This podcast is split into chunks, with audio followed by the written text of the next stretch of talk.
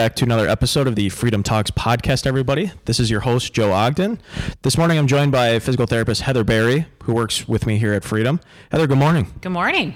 Heather has, well, how long have you been at Freedom? Um, almost three years. I was going to say that you've been here two years with me, but you were hired before I was, obviously. Yes. And you were here, were you here during COVID? Um, kind of at the tail end. so 2020. Uh, well, 2021, yeah. Or no, yeah, 2020. 2020. 2020, yeah. And before working at Freedom, what were you doing? Um, so I've been a physical therapist. It's gonna be it's 26 years, and I was at another private company before that. Um, and I had worked for some orthopedic surgeons, and then I worked for right when getting out of school, I worked for like a big entity, um, all in outpatient. So I give Heather a hard time all the time because Heather has been working as a physical therapist. She got hired the same year I was born. Yeah, exactly. So it's an easy thing to remember. However old I am, that's how long Heather's been practicing. There you go. Heather, are you from the Whitefish Bay area? no, You just uh, live in Whitefish Bay now? I do. Yeah, I'm in Whitefish Bay. My husband's from Whitefish Bay, but I grew up in Germantown, so not too far. So greater metro area. Yes. Tell us a little bit about how you grew up, where you went to school, PT school. Yeah. No. I I grew up. I have um, two siblings. Um, we were a tennis family. Played tennis throughout high school. Um, went to Germantown High School, and then uh, my parents. My mom is was a nurse, and my dad was in healthcare administration. Um, so I knew that I always wanted to do something in healthcare. I I loved teaching, um, and so I love learning about the body. And um, I ended up going to UW La Crosse um, for physical therapy. So you did undergrad and physical therapy there? Um, I am actually the last bachelor's class at uh, for physical therapy at uh, La Crosse. So how did that work?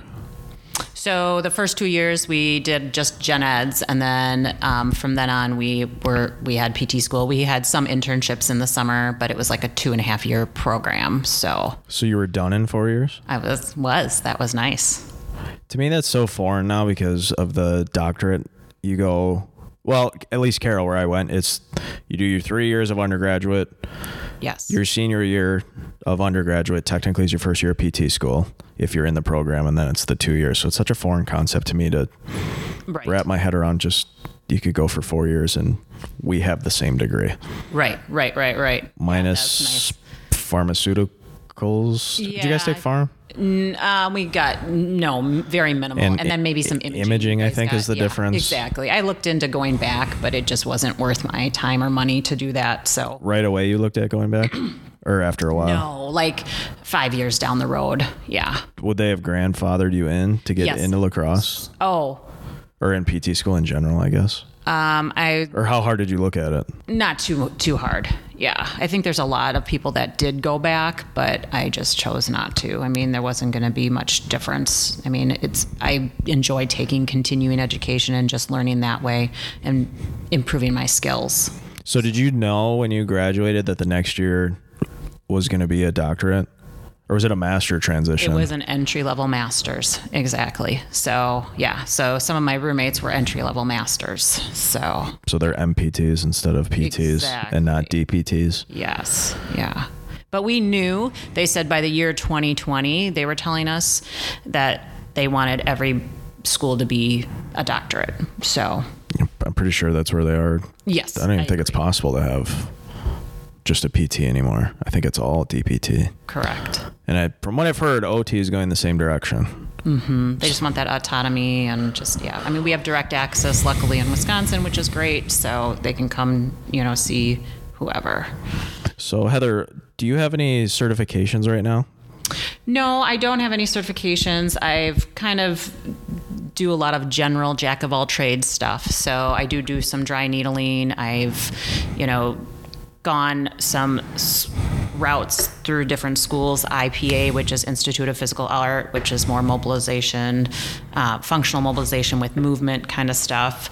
Um, and then I've been getting a lot more into something called um, uh, the PRI, Postural Restoration Institute, which again, our field continues to evolve.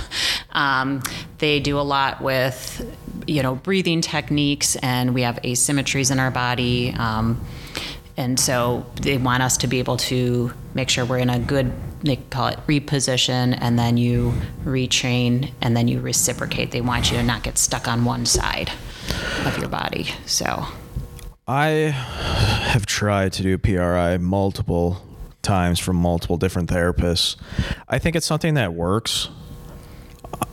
I can't get my head wrapped around how some of it works for my own body, let alone try and treat someone with it.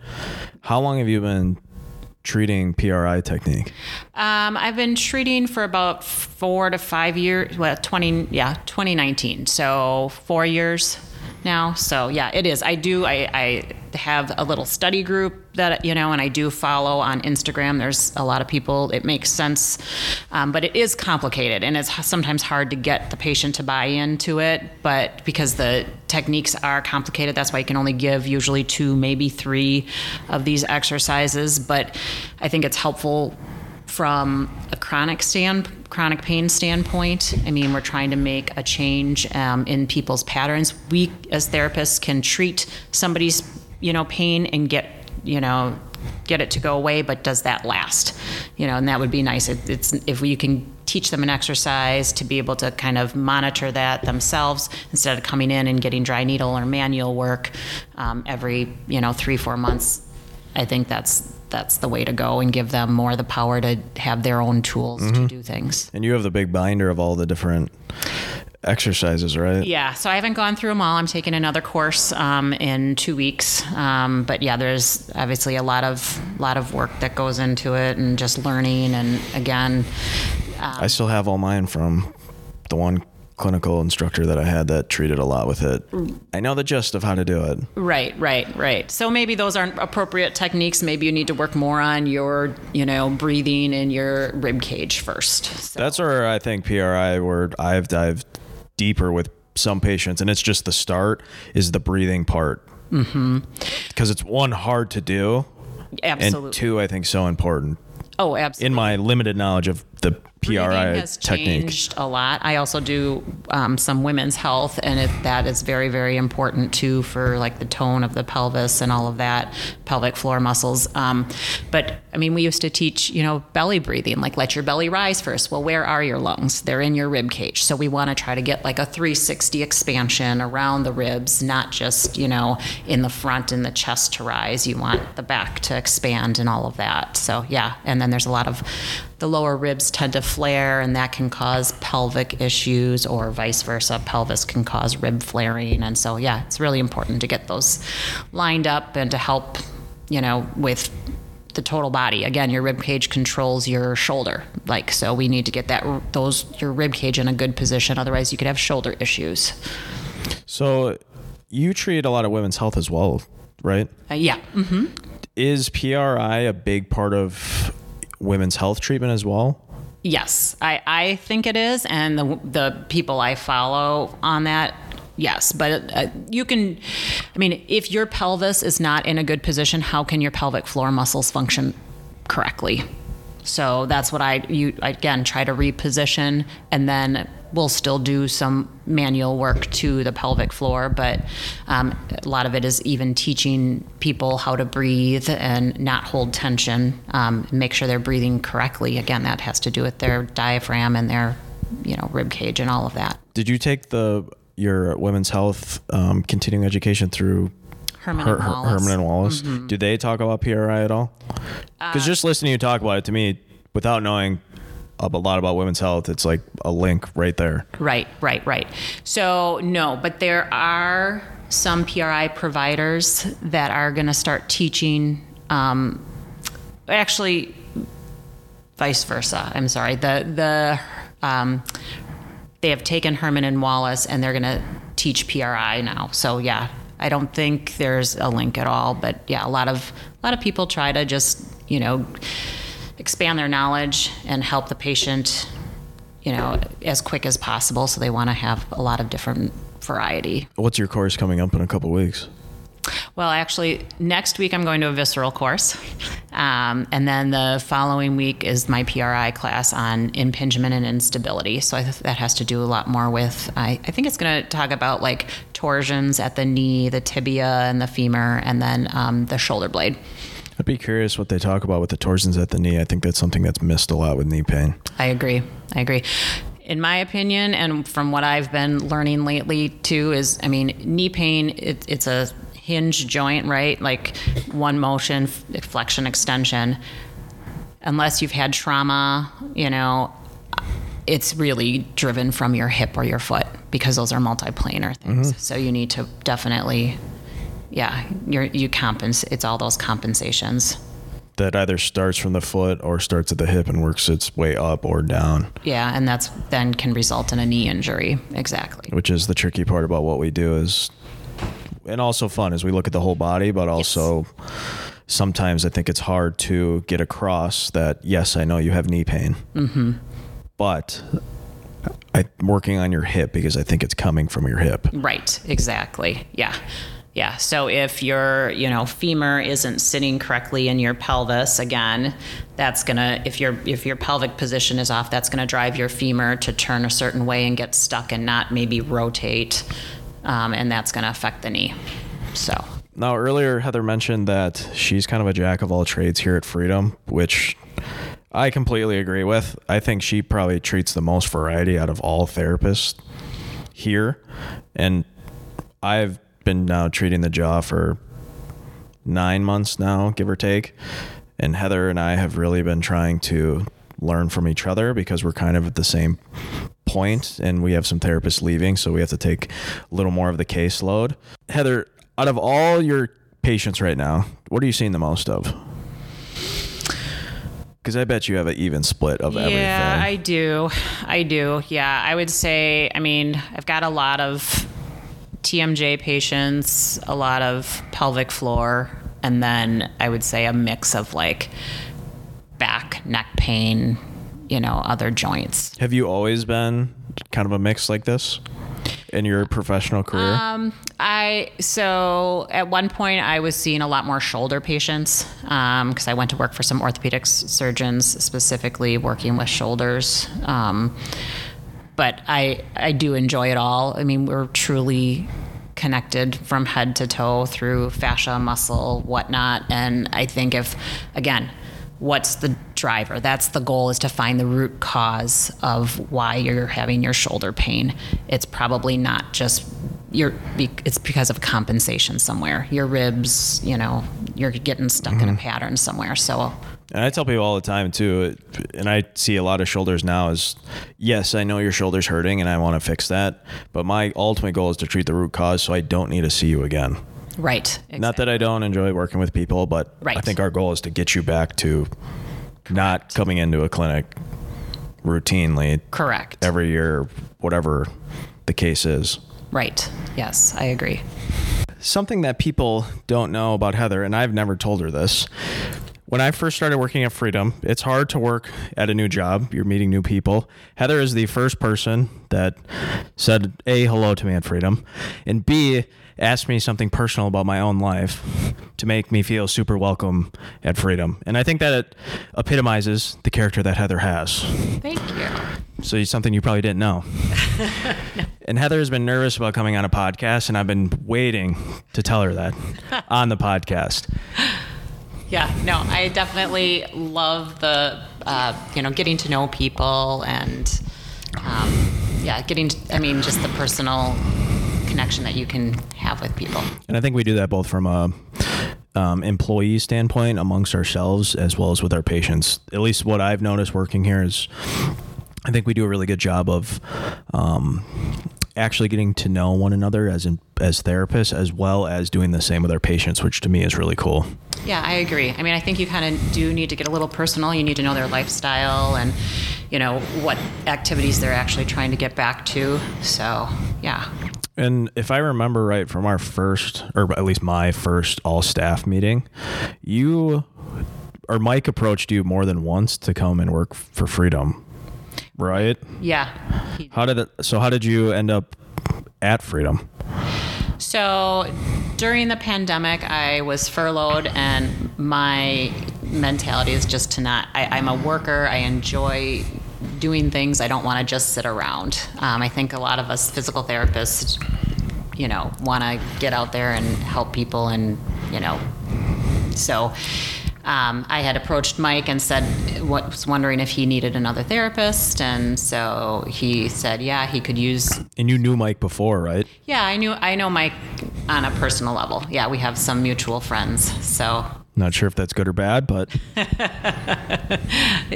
fine from my my side of things, but I don't know about Mike. I'll have to ask him and actually get him on a podcast one of these days. there you go. And he had approached you before the pandemic to come. Yeah, Come we, here, we've right? talked a couple times exactly. So yeah, and now I just felt like you know the time was right with my where I am in my life with kids and all of that. So Now, obviously, you have way more work experience than I do. Since your first job, how is like the setup of patient care? Is it mostly one on one? At least in your experience, I know it's probably changed a lot in 25 years too, just based on reimbursement and just how things are set up. So, um, yeah, for well, it's very hard for a private practice to survive one on one for sure. Mm-hmm. Yeah. So at my at the previous place I was working, um, a lot of times we would see two patients um, in an hour's setting, and you would do you know half of your setting one on one with them, but you also utilized your techs and aides who usually had like a kinesiology background. Yeah. They would help with the exercise portion, but you would tell them which exercise Right, right, right. to do. So yeah, so that's one thing that's really great about Freedom is I mean they do value that relationship between the patients. They don't want you to feel like you're being tossed around, like you're getting the good quality care that you deserve. Yeah. Um, definitely helpful from our standpoint. We can really just focus on that one patient during our time. Yeah, and I don't know how it was for you, but I came from a similar um, setup at my last job. It took me a little bit to get used to that 45 minute one on one time again with patients. I felt the first couple months I was like hustling through, and then you're like, oh, we're just 30 minutes in, we have time. You can not go at a snail's pace, but really make sure that you're doing every addressing issues in that 45 minutes. Right. I don't know how it was for you the transition to that longer. Yeah, yeah, a little bit. Um, but with that, I was also learning some new things too. Like, I mean, I took on more. I mean, I was TMJ was a new area for me, women's health. So Did you know TMJ before you came here? I didn't, but I took the course um, like a week or two before I started. Here. Mike's course? Yes, yeah, I think Mike's course is really good. Yeah. And it's interesting, and I've talked to this uh, with a couple other therapists on the podcast. Mike's class is super interesting in a sense of it is being taught by someone from a private practice perspective that a lot of times you have to dive deeper into someone's issues regardless of where it is because they've probably seen someone else beforehand right. but the basic usual things you would think of are not working. So that should tell you right away that there's something potentially more going on, Correct. which I thought was interesting. How he, someone's just having basic clicking in their jaw, but I'm going to look at their palate because I think there's something deeper going on, Yeah, yeah. which is, I think both of us would agree, it gets a little tricky too. The other thing that's kind of cool too is I see a huge connection between the pelvic floor issues and TMJ. A lot of people that have TMJ issues also have pelvic floor issues. What is the connection? Or still trying to figure Well, I that think out? it's just that there's some instability, um, and they're trying to either, you know, clench or compensate in those areas because they don't have stability elsewhere. Do you think it starts from one area and leads to the other?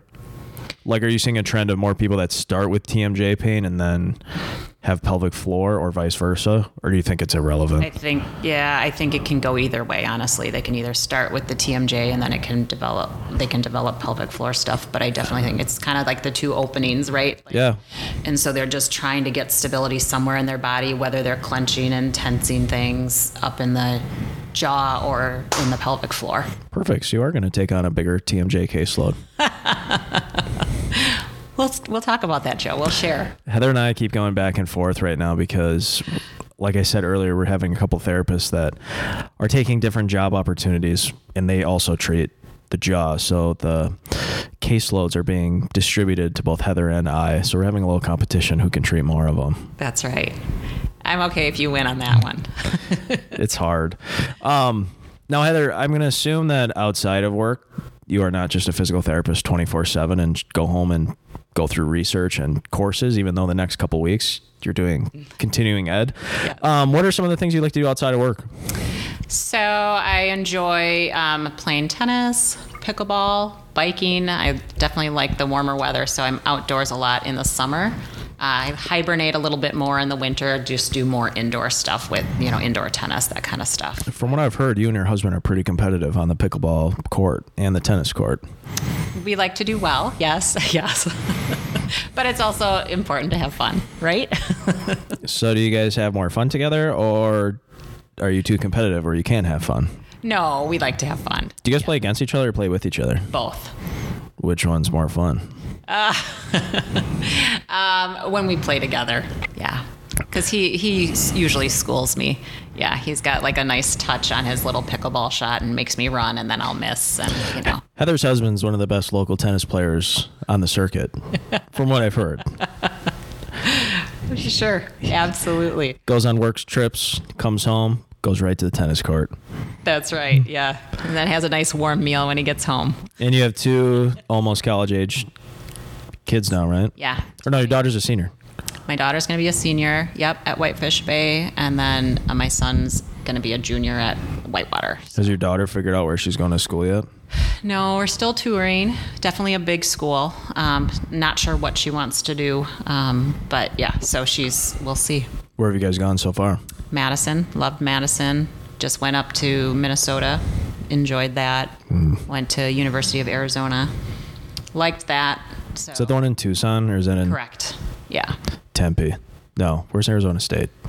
uh, Phoenix. Phoenix. Yeah, yeah, and there's one in Tempe too. I think there's a Tempe campus too. Yeah, And Tucson is U of A, correct. and she liked that. She liked that, but I guess out of the three, that's the last. I think she'd probably. My husband's like she'd probably like ASU better, but that's just so huge. They're both pretty big, aren't they? Yeah, How many kids go to U of A? I don't. Even If they even talked about it at all. Yeah, they probably did, but yeah, Well, you know what Scotty says about Madison. it's the best school. Only the best and brightest go to Madison. There you go. Yes, yes. Well, she'd like to go, so we'll see. Does she know she wants to do at all? No, um, either healthcare or business, complete opposite. So I think a big school is good for her. So yeah, she's got to figure that out. Do a lot of her friends know where they're going? No, I think everyone's pretty early. yet. she'll start some, you know, just started filling out like the Common App and stuff like Do they require the ACT now? Or is that done? Not yet. I mean, because of the pan, more because of the pandemic. So I think they're going to start bringing that back a little bit more. But some schools, even before the pandemic, um, said they don't need. We're to- dropping it. yeah.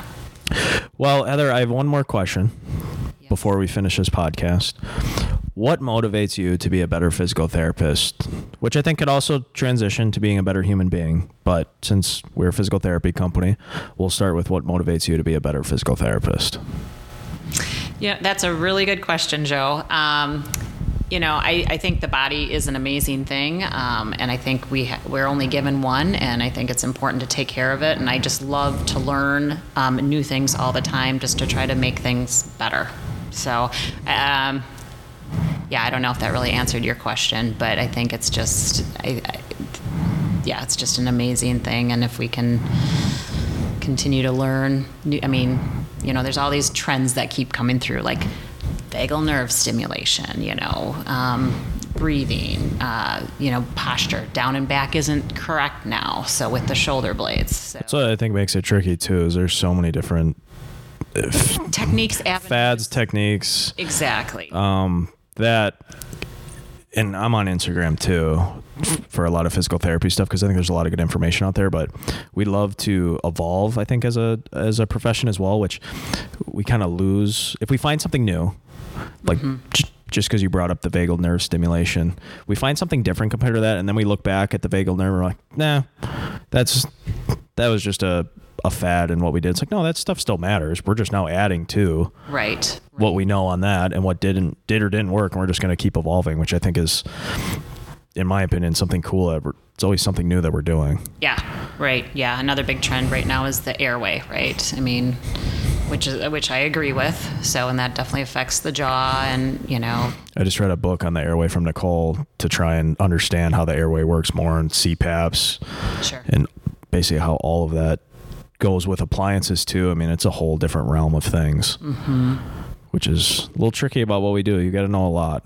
Yeah, you do. And I feel like I never know enough. And I am one of those nerds. I do go home and try to study because I want to make my patients better. Yeah. Which to me is also the frustrating part about classes, and also the good. The good part is, I remember taking Mike's class, and I think I said this a couple of weeks ago. Is he's going through these techniques. This is what you're looking for. This is how patients present, and I'm like, well, these are five patients that I could have helped versus referred them to a different therapist had I known Sure. how to do this stuff. Right. right. Which I'm sure you do the same too. oh, absolutely. Yes. Well, Heather, thanks for joining us this morning. Both of us have full caseload of patients after this, so we tried to squeeze this one in this morning after some technical difficulties. But thank you to Heather for hanging with me as we got things set up. If anybody has any questions, please reach out to one of our four locations, either in Fox Point, Brookfield, Mukwonago, or Grafton. Thanks for listening, everybody, and we'll see everybody in the next episode.